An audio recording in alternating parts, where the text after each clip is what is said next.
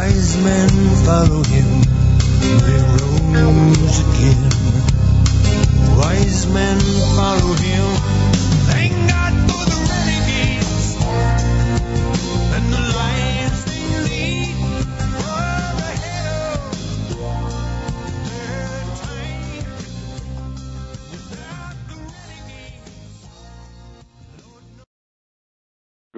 morning, Northern Maine.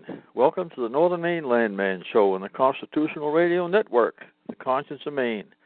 Broadcast today in Maine on WXME, 780 AM in Monticello, 1700 AM in Lewiston, 86.1 FM in Westbrook, 96.5 FM in Brewer, Bangor, Maine.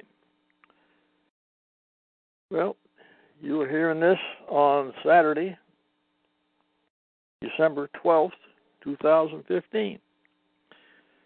And beautiful day. Partly sunny, high near 43, west wind around 9 miles an hour. Saturday night, mostly cloudy, low around 34. Not even a frost in December. West west wind 3 to 5 miles an hour. Sunday, mostly sunny, high near 41 northwest wind 3 to 5 miles an hour. Sunday night, mostly cloudy with a low around 30, light northeast wind. And then Monday, chance of rain, cloudy, with a high near 36, east wind 3 to 6 miles an hour, chance of precipitation 40%. It's pretty unusual this time of year to have a low of around 34 which is tomorrow night, tonight actually, 34. And Friday morning, it was 42 at sunrise. Foggy, real foggy. They had a fog warning. So, uh, old man Winters taking a snooze just like they did last year. You know, we had a couple of vigorous snowstorms in end of deer season, early December, and then didn't nothing much happened until January, and then old man Winter woke up, shook himself off, and says, "Oh, I got to catch up," and we got blasted right into April. So, take advantage of this stuff. Get outdoors, do some chores, get ready for winter. I'm thinking that's I got a few things I got to do around the yard before winter.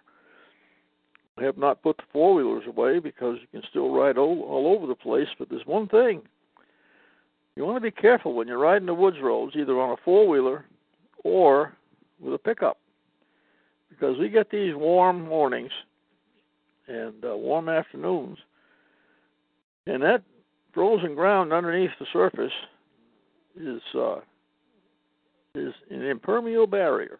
Water can't drain down through it. Water has to drain off to the sides, and the ground can get really slimy you go around a corner and you get sideways of the vehicle real easily. Is that that's just like wet plaster of Paris. It's real slimy, no traction. Get about a half an inch of that and you start hydroplaning on a sunny day. It's a strange phenomenon. 1984, I walked across the ice on the lake during deer season the end of, end of November, sometime there. Don't know the date, but it was during deer season. I walked across the lake, and there was three to three and a half inches of ice. You could just crystal clear, hard blue ice, and you could see the bubbles underneath the ice. That's how you could tell the the thickness of the ice. And I was a long way from home if I walked around the lake. I'd followed a big buck for a long time jumped him two or three times, jumped a whole herd of deer. He ran into a herd of deer, figured he'd hide in there, and, and uh, jumped them all. They scattered all over the place, but I couldn't get, couldn't see the horns. All I saw was flags all over the place, but he was there. Just didn't didn't catch him at the right moment. And in order to get home, I was going to have to walk all the way around the lake. I went down, and looked at it, and uh, stepped out on the ice and started walking. Knew the water there was only about two or three feet deep. So I looked at it. Geez, it's like that all the way across. I'm going to walk across, and I did. I became active in the Rotary Club, and we decided to have a sled dog race down in Lincoln, Maine. Right there on Main Street, plenty of parking. The lake is right there. You could run a sled dog race. In second week of February, you could bring a hundred vehicles into hundred people into town at least that wouldn't otherwise be there. They're going to buy gas. They're going to buy food, dog food. Most people travel with their dog food, but then other people are going to come in to watch it because there had never been a sled dog race in in uh, Lincoln. So they advertised it in the paper. Well, it wasn't a paid ad; it was just notified, you know, an article about it. People came from all over, had a fine time. But Christmas Day of 1984. Let's see. 85. Christmas Day of 1985, Manahawk Lake in Lincoln was wide open shore to shore. It's skimmed over right now, despite the warm weather. We've had cold enough nights, the lake is skimmed over. If we get a big blow, it'll open up again. But right now it's skimmed over. But Christmas Day, 1985, was open water all the way across the lake. That's 30 years ago. So this warm weather in December is not unusual. This is not global warming, it's just weather. And next year, it may be possible for somebody to walk across the ice during deer season.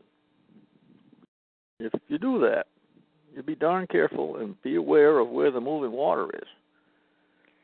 Because moving water erodes ice from the underside. I talk a little more about this in January, but but when a lake freezes, air temperature can be 20 below zero, and the surface of the ice can be 20 below zero. Ice does conduct heat, it also conducts cold. On the bottom surface of the ice, where the ice is in contact with the water, it's 32 degrees. Exactly. No more, no less. It's 32 degrees. At the top, it can be 20 below zero. Now, there's a few phenomena associated with this. Primarily, if when uh, water freezes, it expands, and it continues to expand. The colder it gets, the more it expands. It's just an unusual material in that regard. So, when the when the water expands, it's got to go somewhere, and it pushes out to the side. It doesn't expand up, doesn't expand down usually, and it just pushes out to the side. And around many main lakes, around the edge of the lake, you'll find a, a hump of earth, three or four, sometimes five feet high, and ten feet wide. If you got a big round lake, this is where this is most predominant.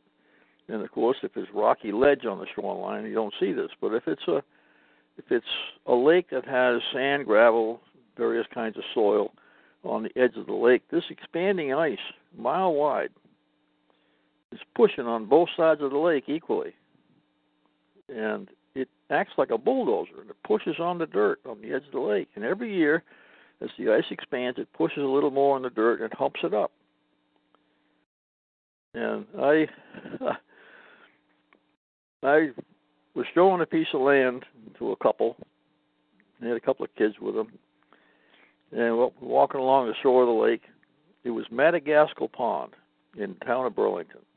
And Madagascal Pond has a, has a quite a pronounced berm most of the way around it. Walking along there, and there's this berm right along the lake shore. Behind the berm, there's a some wet ground, you know, kind of swampy alders, and then it slopes up away from the lake. And there was this hump going along the shoreline. And the wife says, What in the world caused that? You know? He said, Oh, he says, Well, he said, back years ago, the old timers built those along the lake and they would they would pull logs along in the water with oxen and horses because it's easier to pull them in the water than it is on the shoreline. I thought to myself, what a cock and bull story. I never said anything about it. I just kind of chuckled to myself.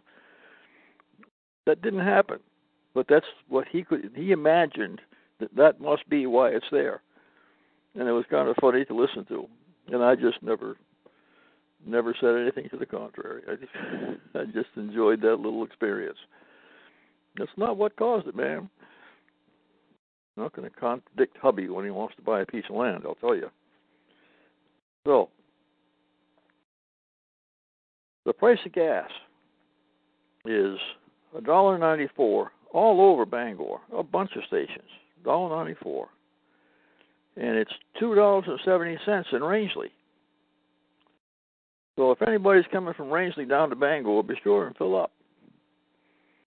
More likely they'll go down to Farmington or someplace to do their shopping, but but a big difference.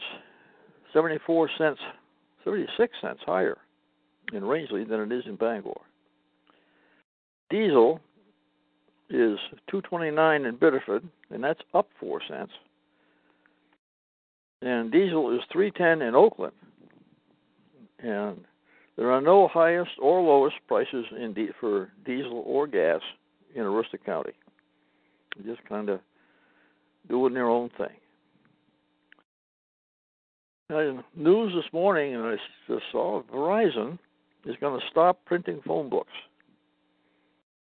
The law said that uh, they were required to print phone books and provide them to telephone customers. Well, more and more people are simply disconnecting from the grid. They're just doing away with their landlines and going to cell phones. It doesn't cost you any more to call Seattle with a cell phone than it does to call the next town over. There are people in Maine, mostly old folks, that are renting telephones. You can buy a landline telephone for about 12 bucks in Walmart. And you can buy one that's portable. Takes a battery, it recharges, stick it in there, and walk around the house and talking while you're doing your chores. And uh, there are still people renting telephones from the phone company. Don't know how many years and years that that phone's been paid for, and they're still renting the phone because they don't read the phone bill.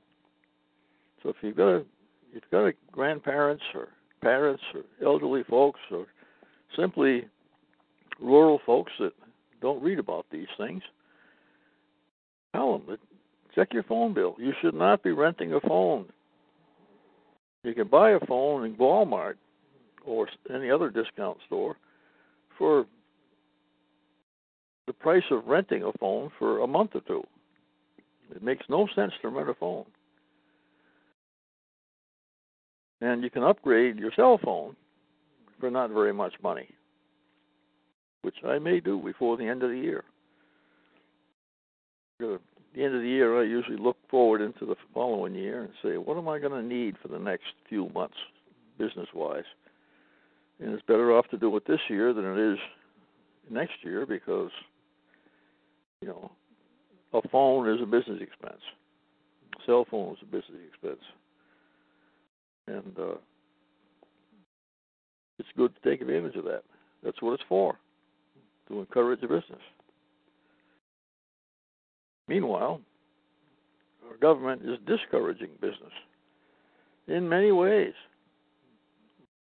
This Trans Pacific Trade Pact is uh, is going is coming into being. We've signed off on it.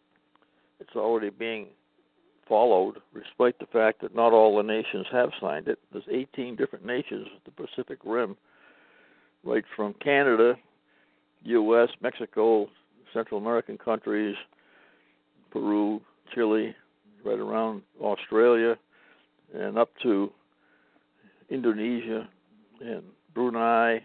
The Sultan of Brunei a tiny little place that's got lots of oil is uh, has got just as much clout as the president of the United States in this arrangement. Sultan of Brunei, a little tiny Muslim country where all Muslims are happy for the most part because they're rich. I mean, they've got they're the most the richest nation per capita in the world is Brunei because they got a huge amount of oil and, and not too many people. Still have slavery though. They the religion recognizes slavery, says slavery is a good thing, and they want them to have more slaves. More beheadings, more mutilations, and amputations, and various other activities for infractions of the rules. That's the way it is. What happened out in California a week and a half ago? They uh, used to motorcycle bikers used to inhabit San, San Bernardino because it's called San Berdoo, and uh, that's what they called it, San Berdoo. All the motorcycle clubs and just bikers in general hung out there, and they had some some violence from these biker gangs would would uh, run into conflicts with each other and they had a high crime rate and a relatively it was a low income town back then. And uh, they just you know had a, had a bad reputation. And now now they're back on the map again. They they were coming right to the front and encouraging business and having as much as you can in California. And they uh they had that shooting in San Bernardino and uh, not a lot of pictures of what happened, not a lot of evidence, not a lot of knowledge about what happened. They've got these two characters who, who uh, turns out have been involved with Muslim terrorist groups for years, including grandma. Don't know where the six-month-old child went. They're they want to get that child and get that child into a mosque, and get into child child care, start playing with little tiny AK-47s at the earliest possible moment. That's what they do in Gaza. These kids grow up wanting to be martyrs. The Jesuits have a saying Give me a child until he is six, and I will have him always. And it's true. You know, your formative years, your early formative years, can determine a lot of your of your uh, fate in in the world, if you will, in the world. They, uh, you know, if you're if you're uh, respectful of adults, quiet, uh, develop some self control, and not not boisterous and and uh, disruptive and screaming and yelling. If that is not tolerated in your home, you're probably not going to exhibit that behavior outside the home, either in a store.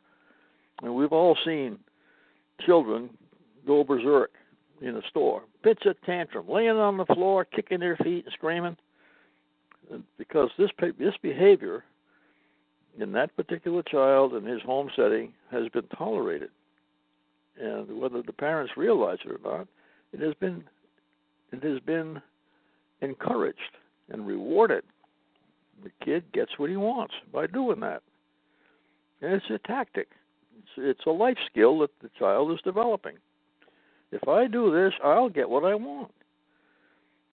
You could snub that up real quick, but there are children who are growing up in our nation who are simply not parented. Parenting is, is a skill, it's a learned skill, and you learn it from your predecessors. You learn it from your parents, your grandparents, your aunts and uncles. There is a uh, a term that we don't hear as very much anymore, but they say a child was spoken to like a Dutch uncle. In Holland, the parents were not always the disciplinarians.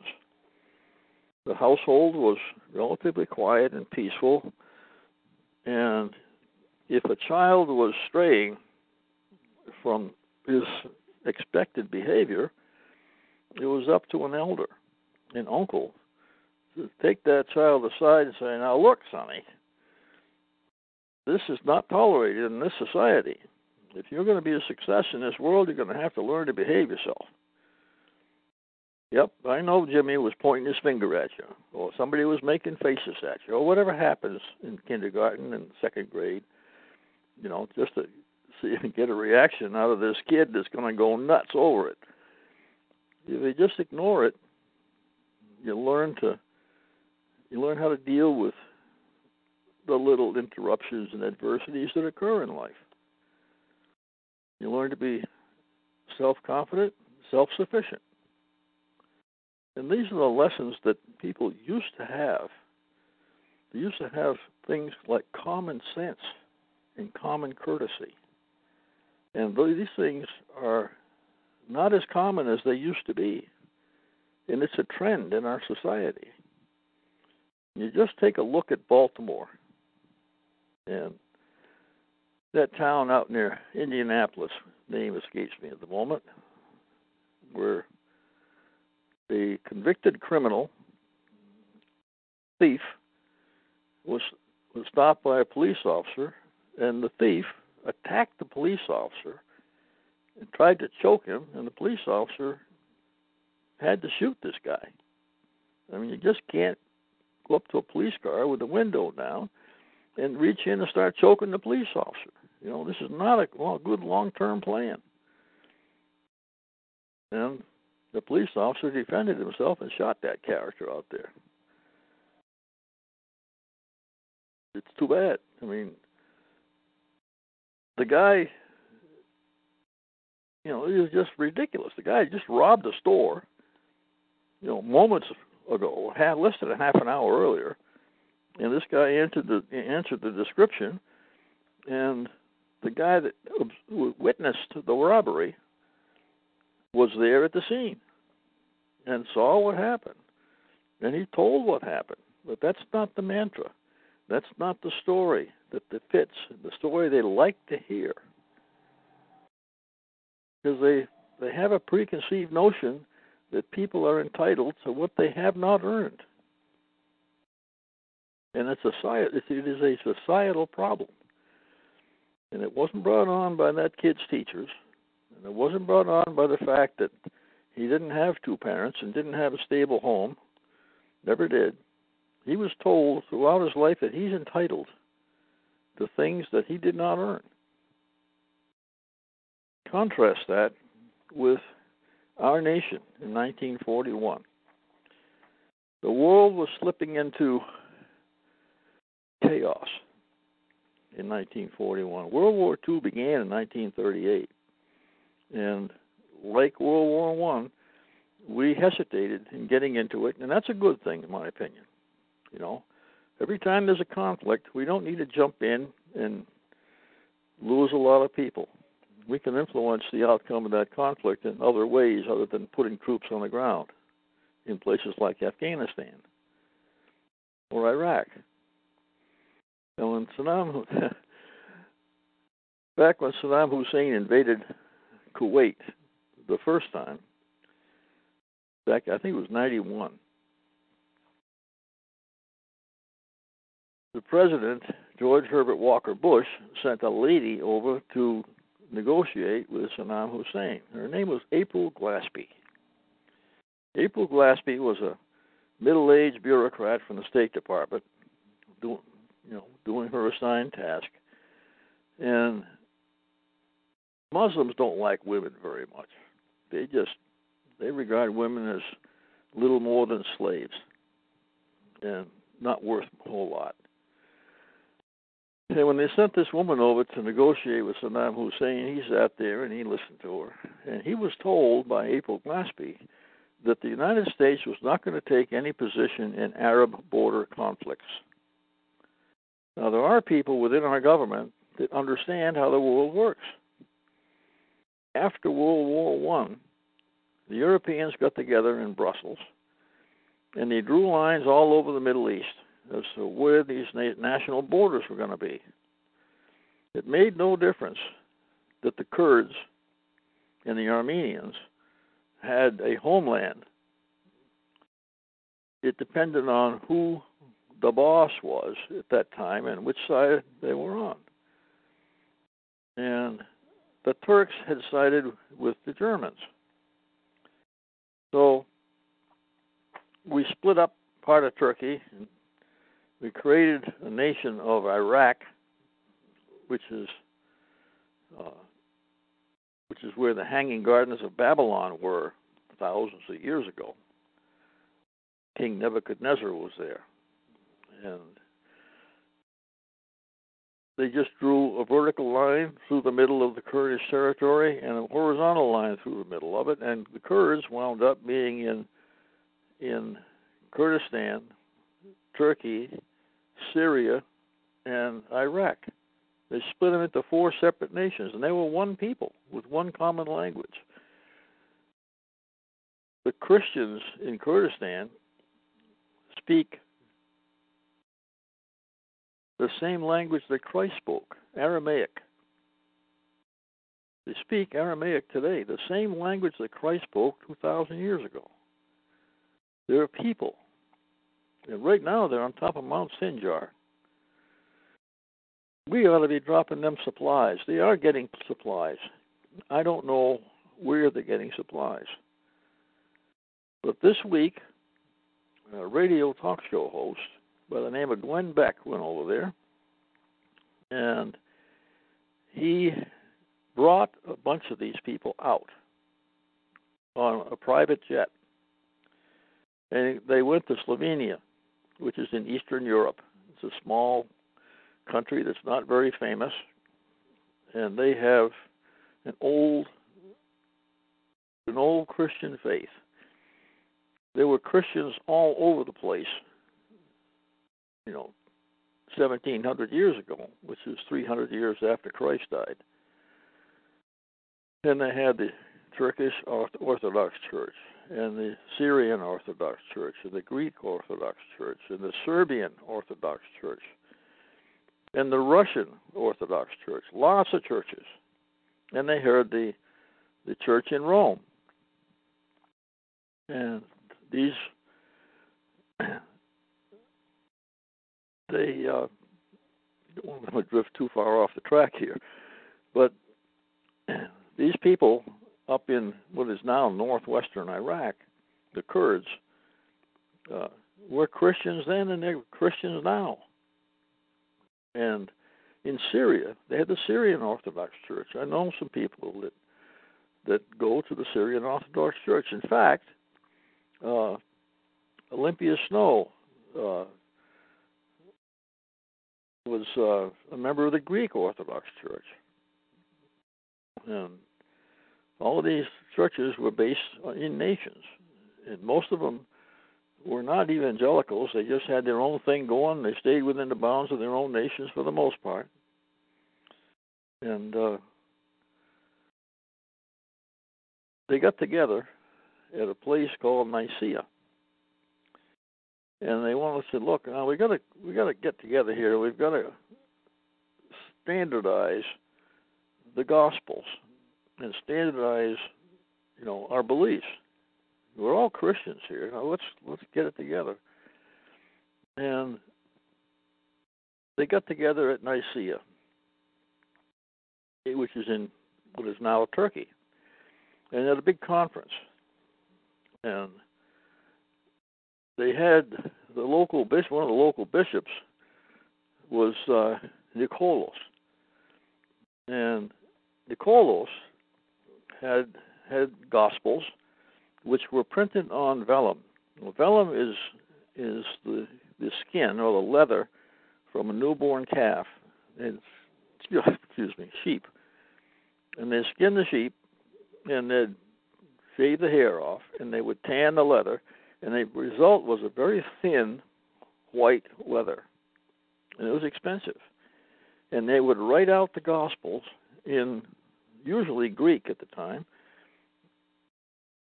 and they had the Gospels Matthew, Mark, Luke, and John, and uh, other, and the Old Testament also. But they they wrote these out, and they had one guy, one bishop, that said, "Now look," he says, "Jesus Christ was not divine. He was a one of God's children, just like the rest of us. He wasn't divine. He was just a, a, a good prophet to have. this was heresy. I mean, this was a bad, bad thing. And Nicholas went over. He he bashed that guy with a left hook and knocked him right on his butt. And this, you know, this violence among the bishops was horrifying to them. I mean, they were, they tried to, you know, preach peace and brotherhood and all that. And here's this bishop knocked the other guy flat on his back. So they took Nicholas and they took his gospels away from him and his pallium. The pallium was a very fancy cloak. And they took his gospels and his pallium and he threw him in in jail and left him there for a week or ten days. And there was Nicholas. Well, after about while he was in in there, the Lord appeared to him. And said, Nicholas, what are you doing here? He said, I am here because I love you, my my Lord. And the Lord restored his vestments and his pallium and his gospels.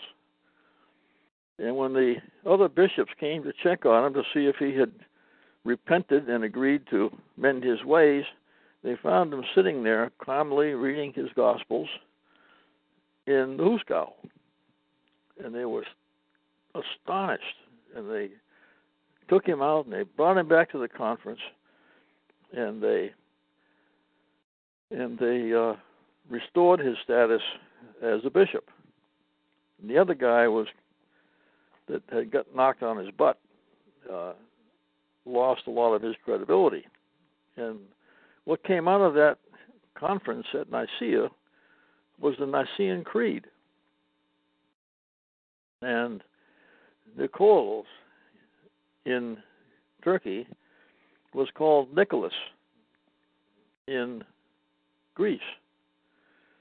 And he became a saint. Uh, it was up to the Romans to declare who was going to be a saint and who wasn't. And maybe some of the other denominations declared their own saints as they went along. But they, Nicholas, became Saint Nicholas. And up in up in uh, what is now Holland, they called him Saint Nick. And up in Scandinavia, he was called Saint Nicholas and or Santa Claus. So Santa Claus came from as his name changed and his description changed somewhat to fit the the experiences and the local languages, became jolly old Saint Nick. Santa Claus, basher of heretics. Go Santa. Kind of a of a Christmas thought here. Santa Claus stood for the faith. He's not just a jolly old man with a red suit and a white beard and Christmas tree. He was a defender of the faith. Regardless of what denomination you are, that's that's a true story. And out of that came out of that came the Nicene Creed, which was a statement of beliefs recited in many Christian churches today, forgotten by many other Christian churches or many other churches that that uh, have have departed from Christianity and they're more of a social club. But I think I think we're going to see a reawakening in this nation. We certainly need it because we need to reestablish some of the traditions, some of the heritage that have been neglected. They're not lost, but they've been neglected, certainly. So, back when we had personal responsibility and good, solid educations, uh, when a kid gets out of the eighth grade, I've seen a test that was administered to uh, students out in, I forget whether it was Indiana, or Illinois, out in farming country in the Midwest, and they were given mathematical problems and geographic problems and writing situations. I mean, they had to, had to write complete sentences, grammatically correct with correct spelling, before they got out of the eighth grade. If they wanted to go to high school, they had to have certain skills to get into high school, or they just simply stayed in the eighth grade. And I've seen copies of this test, and it became quite popular about 12, 15 years ago, and this was found at some historical society out there in the Midwest. But we had people who had skills so they could read and write clearly, comprehensively. And they knew their grammar. They could spell. They could cipher, as they used to say in the old days. And when you get out of getting out of the eighth grade back then is like graduating from high school today. We graduate high school students, give them a diploma, and they've got a sixth or eighth grade reading ability and writing ability, and they get a high school diploma. High school diploma used to mean something. I'm on a school board, and I'm dismayed at what occurs. And Common Core is an evil thing. We're starting to make some gains against it the parents are beginning to realize that their students and their towns are not being well served when Common Core sneaks in under the hem of the tent. Our school board voted not to spend any dollars on Common Core. And then the following year, there was Common Core material sitting there in the schoolroom. What's that all about? Well, it turns out that some some subversive teachers went out and they got a grant from some agency and got this common core material and they brought it in without authorization. And it happened. And they got away with it. Because there were not enough members on the school board to to get that stuff hauled off to the incinerator where it belongs. Well, let's see. 42 years ago, I was elected to the planning board in the town of Verona, Maine. I was working at the mill in Bucksport. And I got elected to the planning board. And they, asked, they I was surprised. I was only been in town for for a year, two years maybe and they wanted me to be on the planning board. I said, well, you know, I'll I'll serve the town some way. Maybe I can contribute something. And LURC had just come in. Well, along with came the Maine land use laws, and I was always been interested in in the woods, in the outdoors, land use. And I can remember men building a boathouse in the lake and they would bring. They built crib works uh, for foundations, and they filled the crib work crib works with boulders, and then once the boulders and the cribs got up above the water level, they built the boathouse, and you could pull right into the boathouse with your boat, and when it rained, it, the boat wouldn't fill up, and you could work on the boat indoors on a rainy day. And above the boathouse, sometimes they had a bedroom or two, so he could sleep right out over the water where it was cooler in the evening. And you could listen to the loons and and uh, didn't harm the lakes a bit. That was legal. Then they said, "Oh, no more boathouses." Then they said, "No, you you got to build your camp 50 feet back from the lake." Then it was 75 feet. Then it was 100 feet. The shoreline zone goes back 250 feet from the lake, and there are people in the legislature and people in the environmental movement that want to have no building within a quarter of a mile of the water on Class A or Class 1 lakes. So if they like the lake, they don't want you to have a camp near it. A quarter mile is a long way to hike down to to where your boat is tied up at the dock. Now the dock can't be permanent. You got a floating dock. You got to take it out of the water every year. But that's that's what we've come to. I think that we're going to get back to a time after the revolution when we can build a boathouse. And you can build a camp on a ledge right there within 10 feet of the water if that's where it happens to be convenient. My camp was built 22 feet from the water, and it was legal. My camp was built in 68, and Maine Land Use Act came in on the September 23rd, 1971. So in 68, it was legal. And the guy that built it probably saw this coming because they were ag- agitating for it in 68. And finally, they got a governor that would sign it. It reduced the value of shoreline property statewide. Maine is still vacation land. People come here. But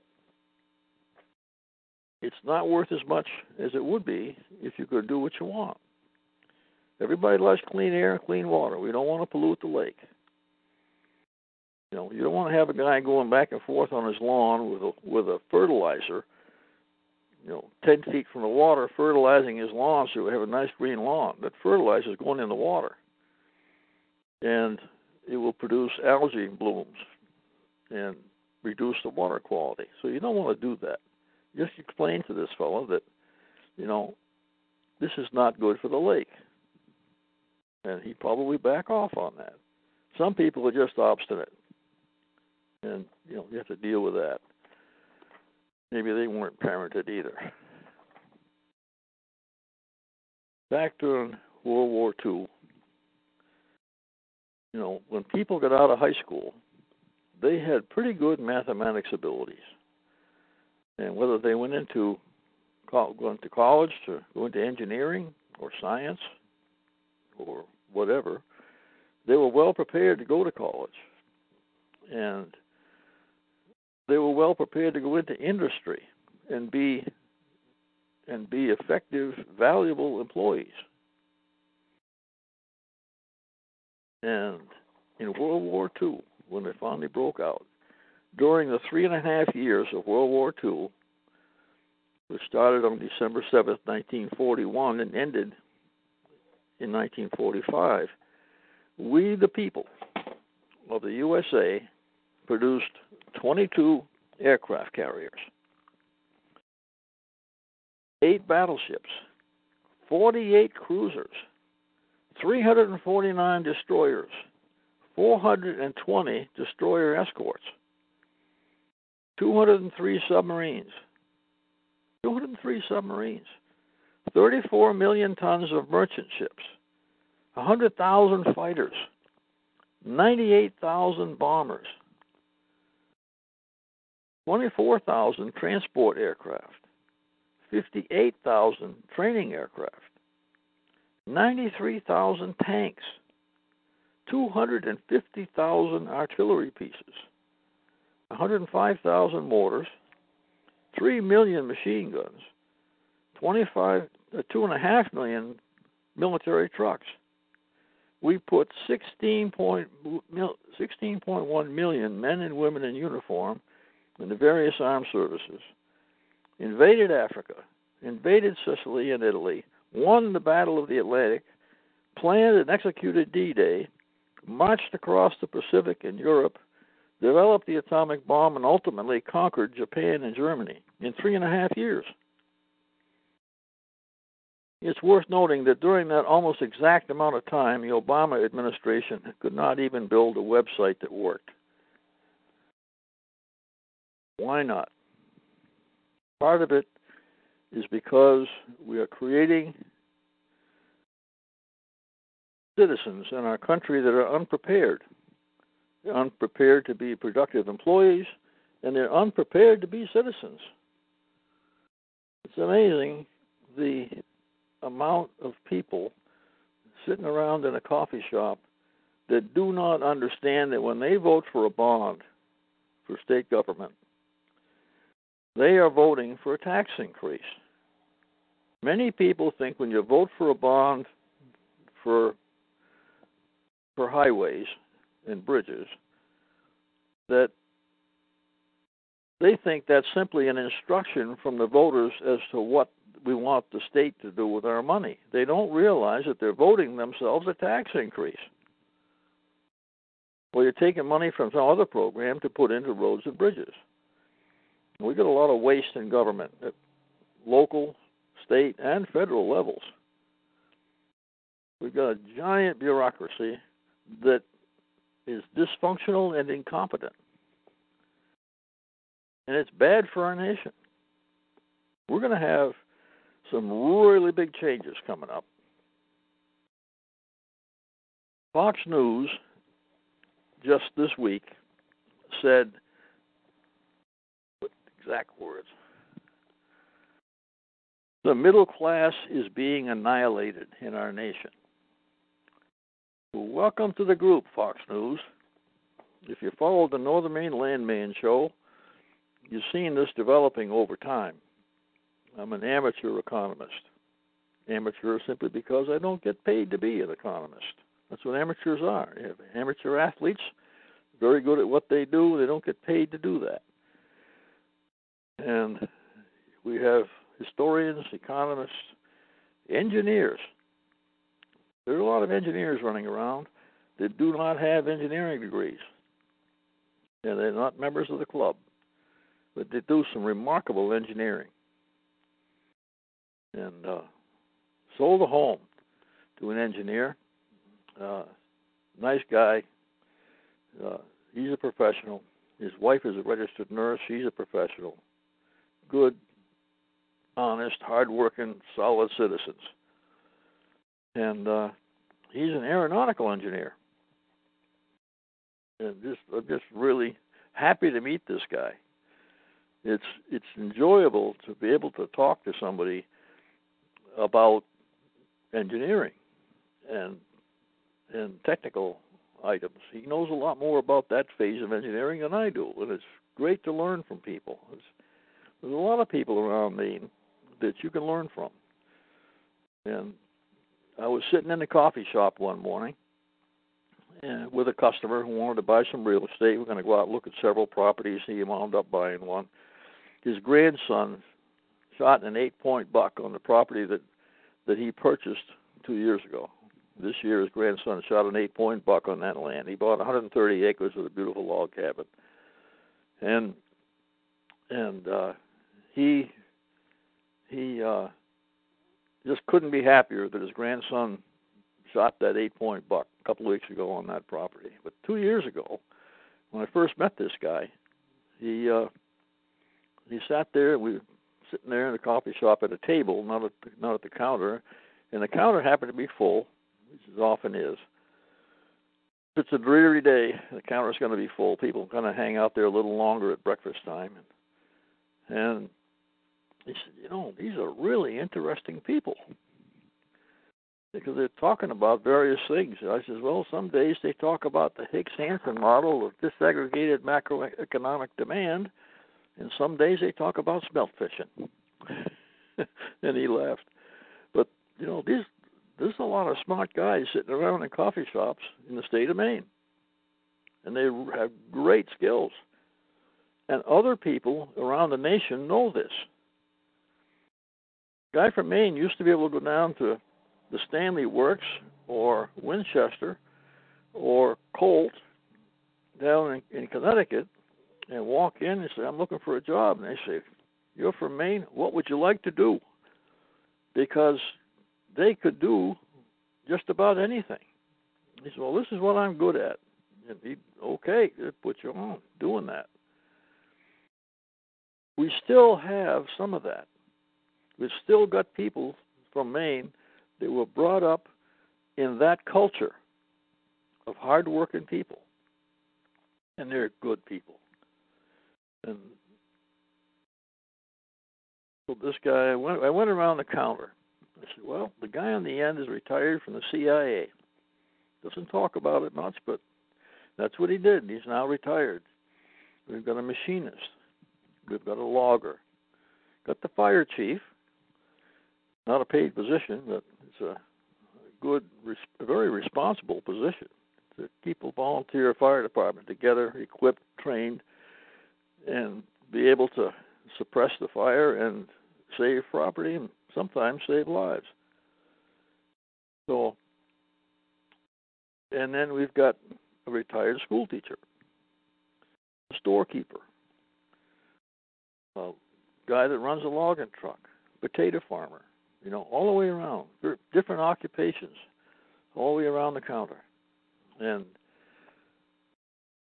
and they all depend on each other because in a community, you know, you want other people to be successful.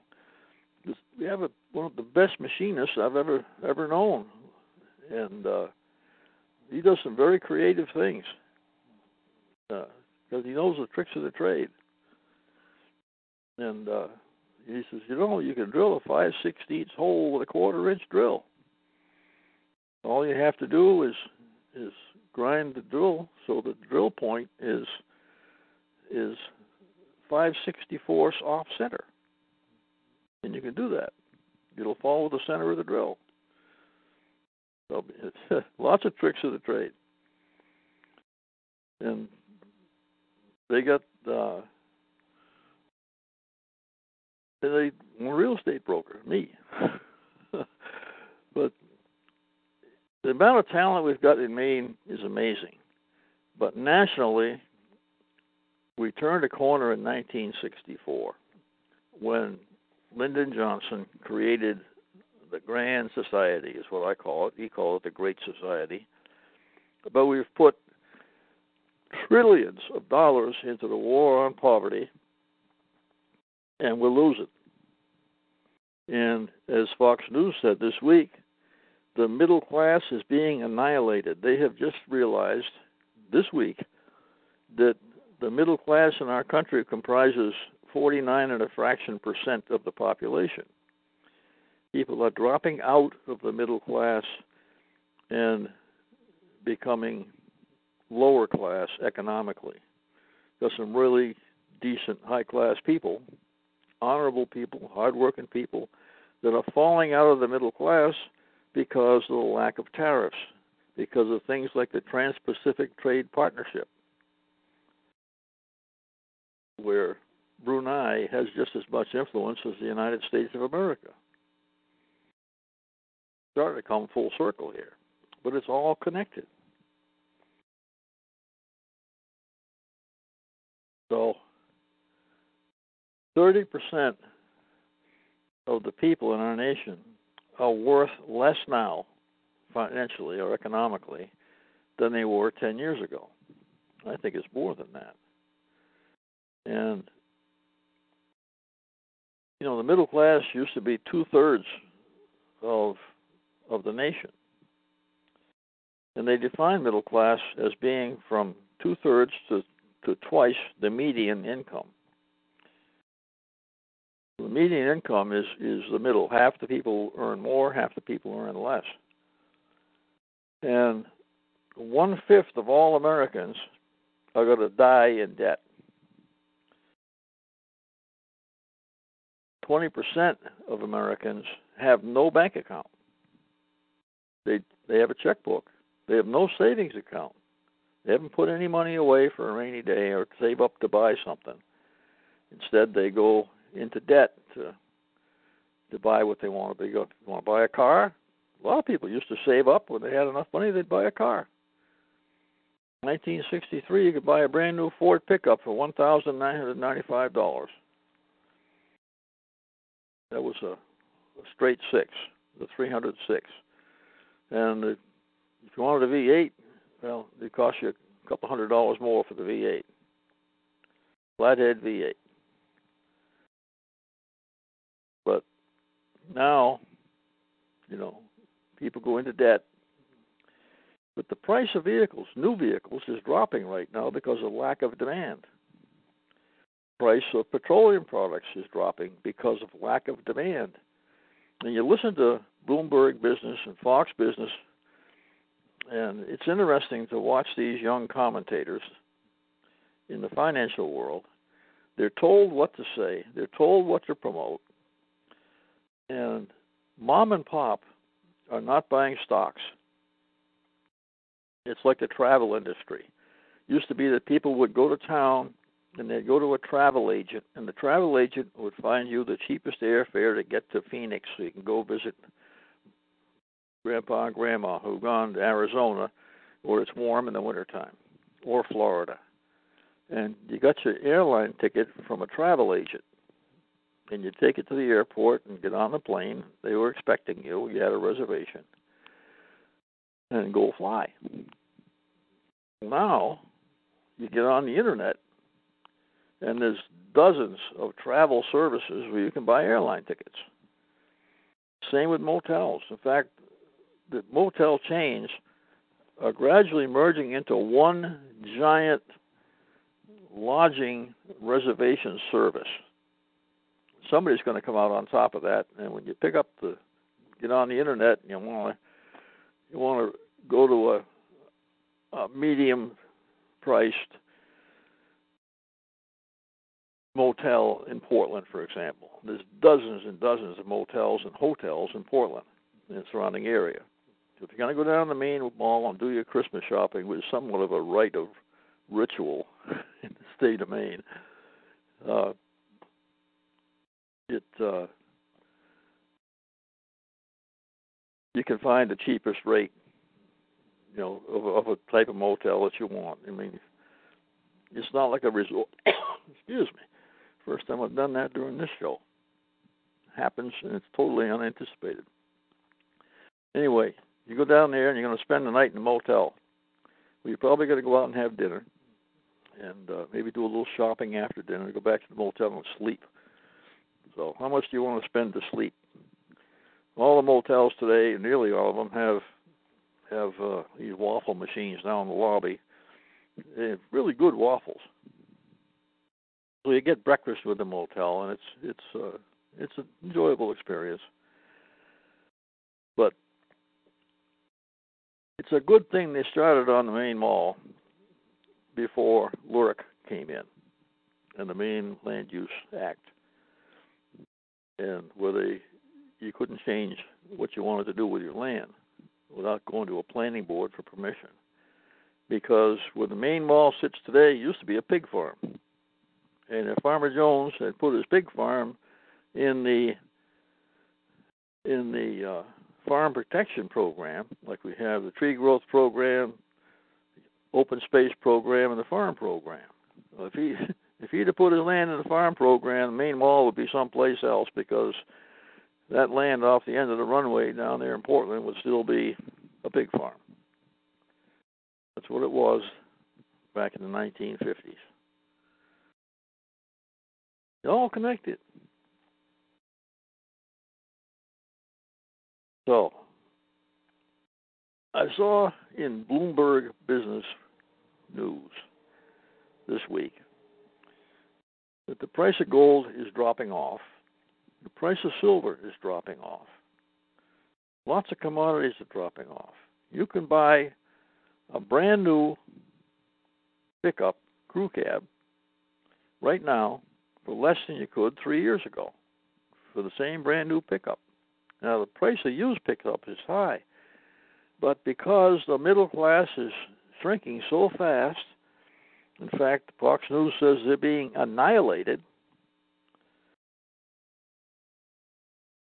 The automobile industry is having a hard time selling their vehicles because there's so few people that can actually afford them.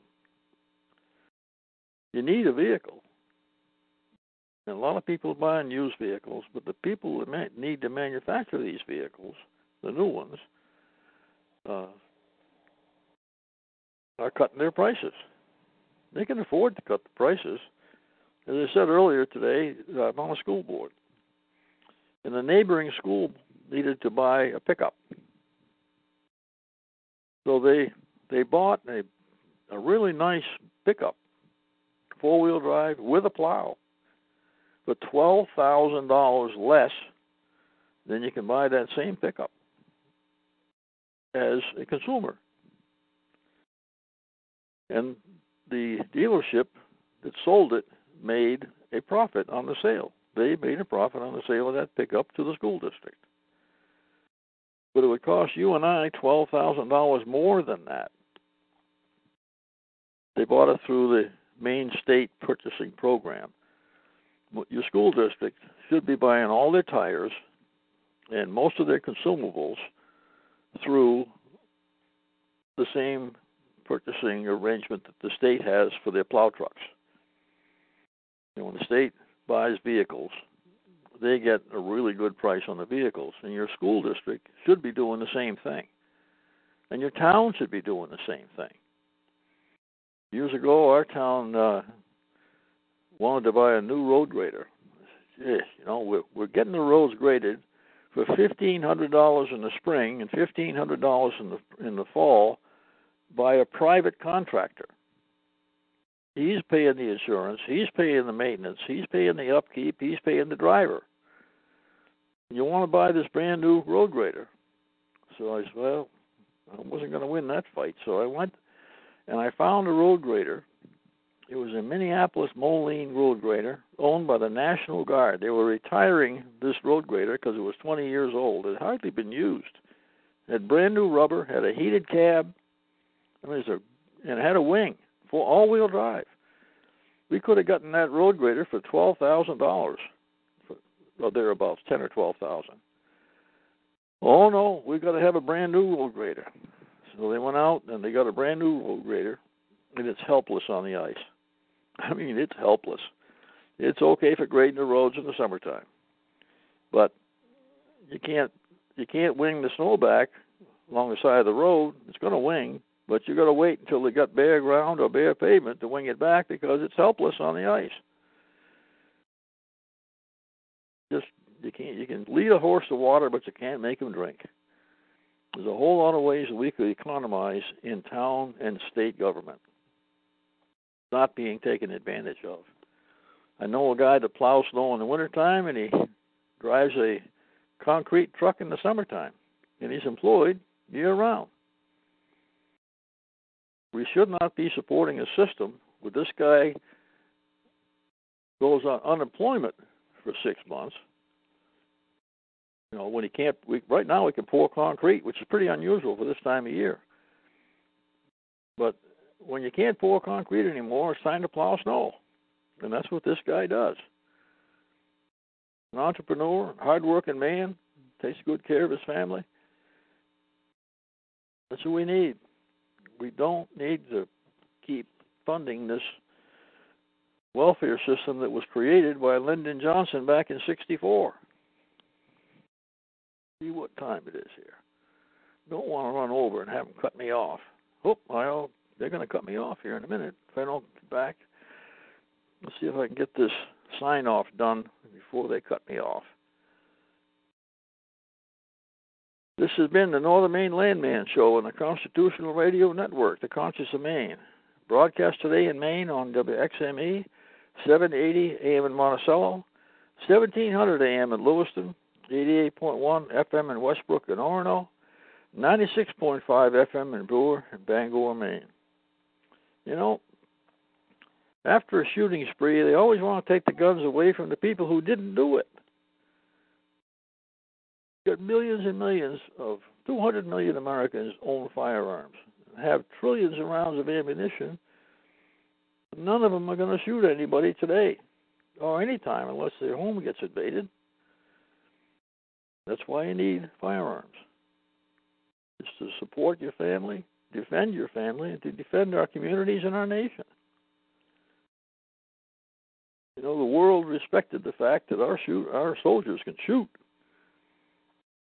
You ever watch a watch film of of a bunch of of uh, Muslims with AK-47s? They hold it two feet up over their heads and swing it back and forth and empty a magazine, and scatter it all over the landscape.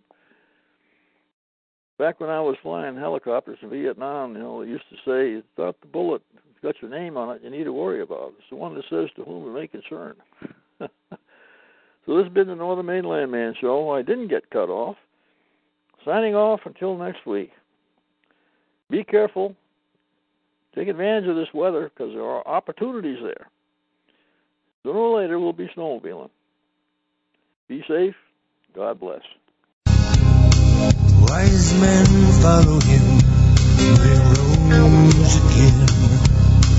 Wise men follow him.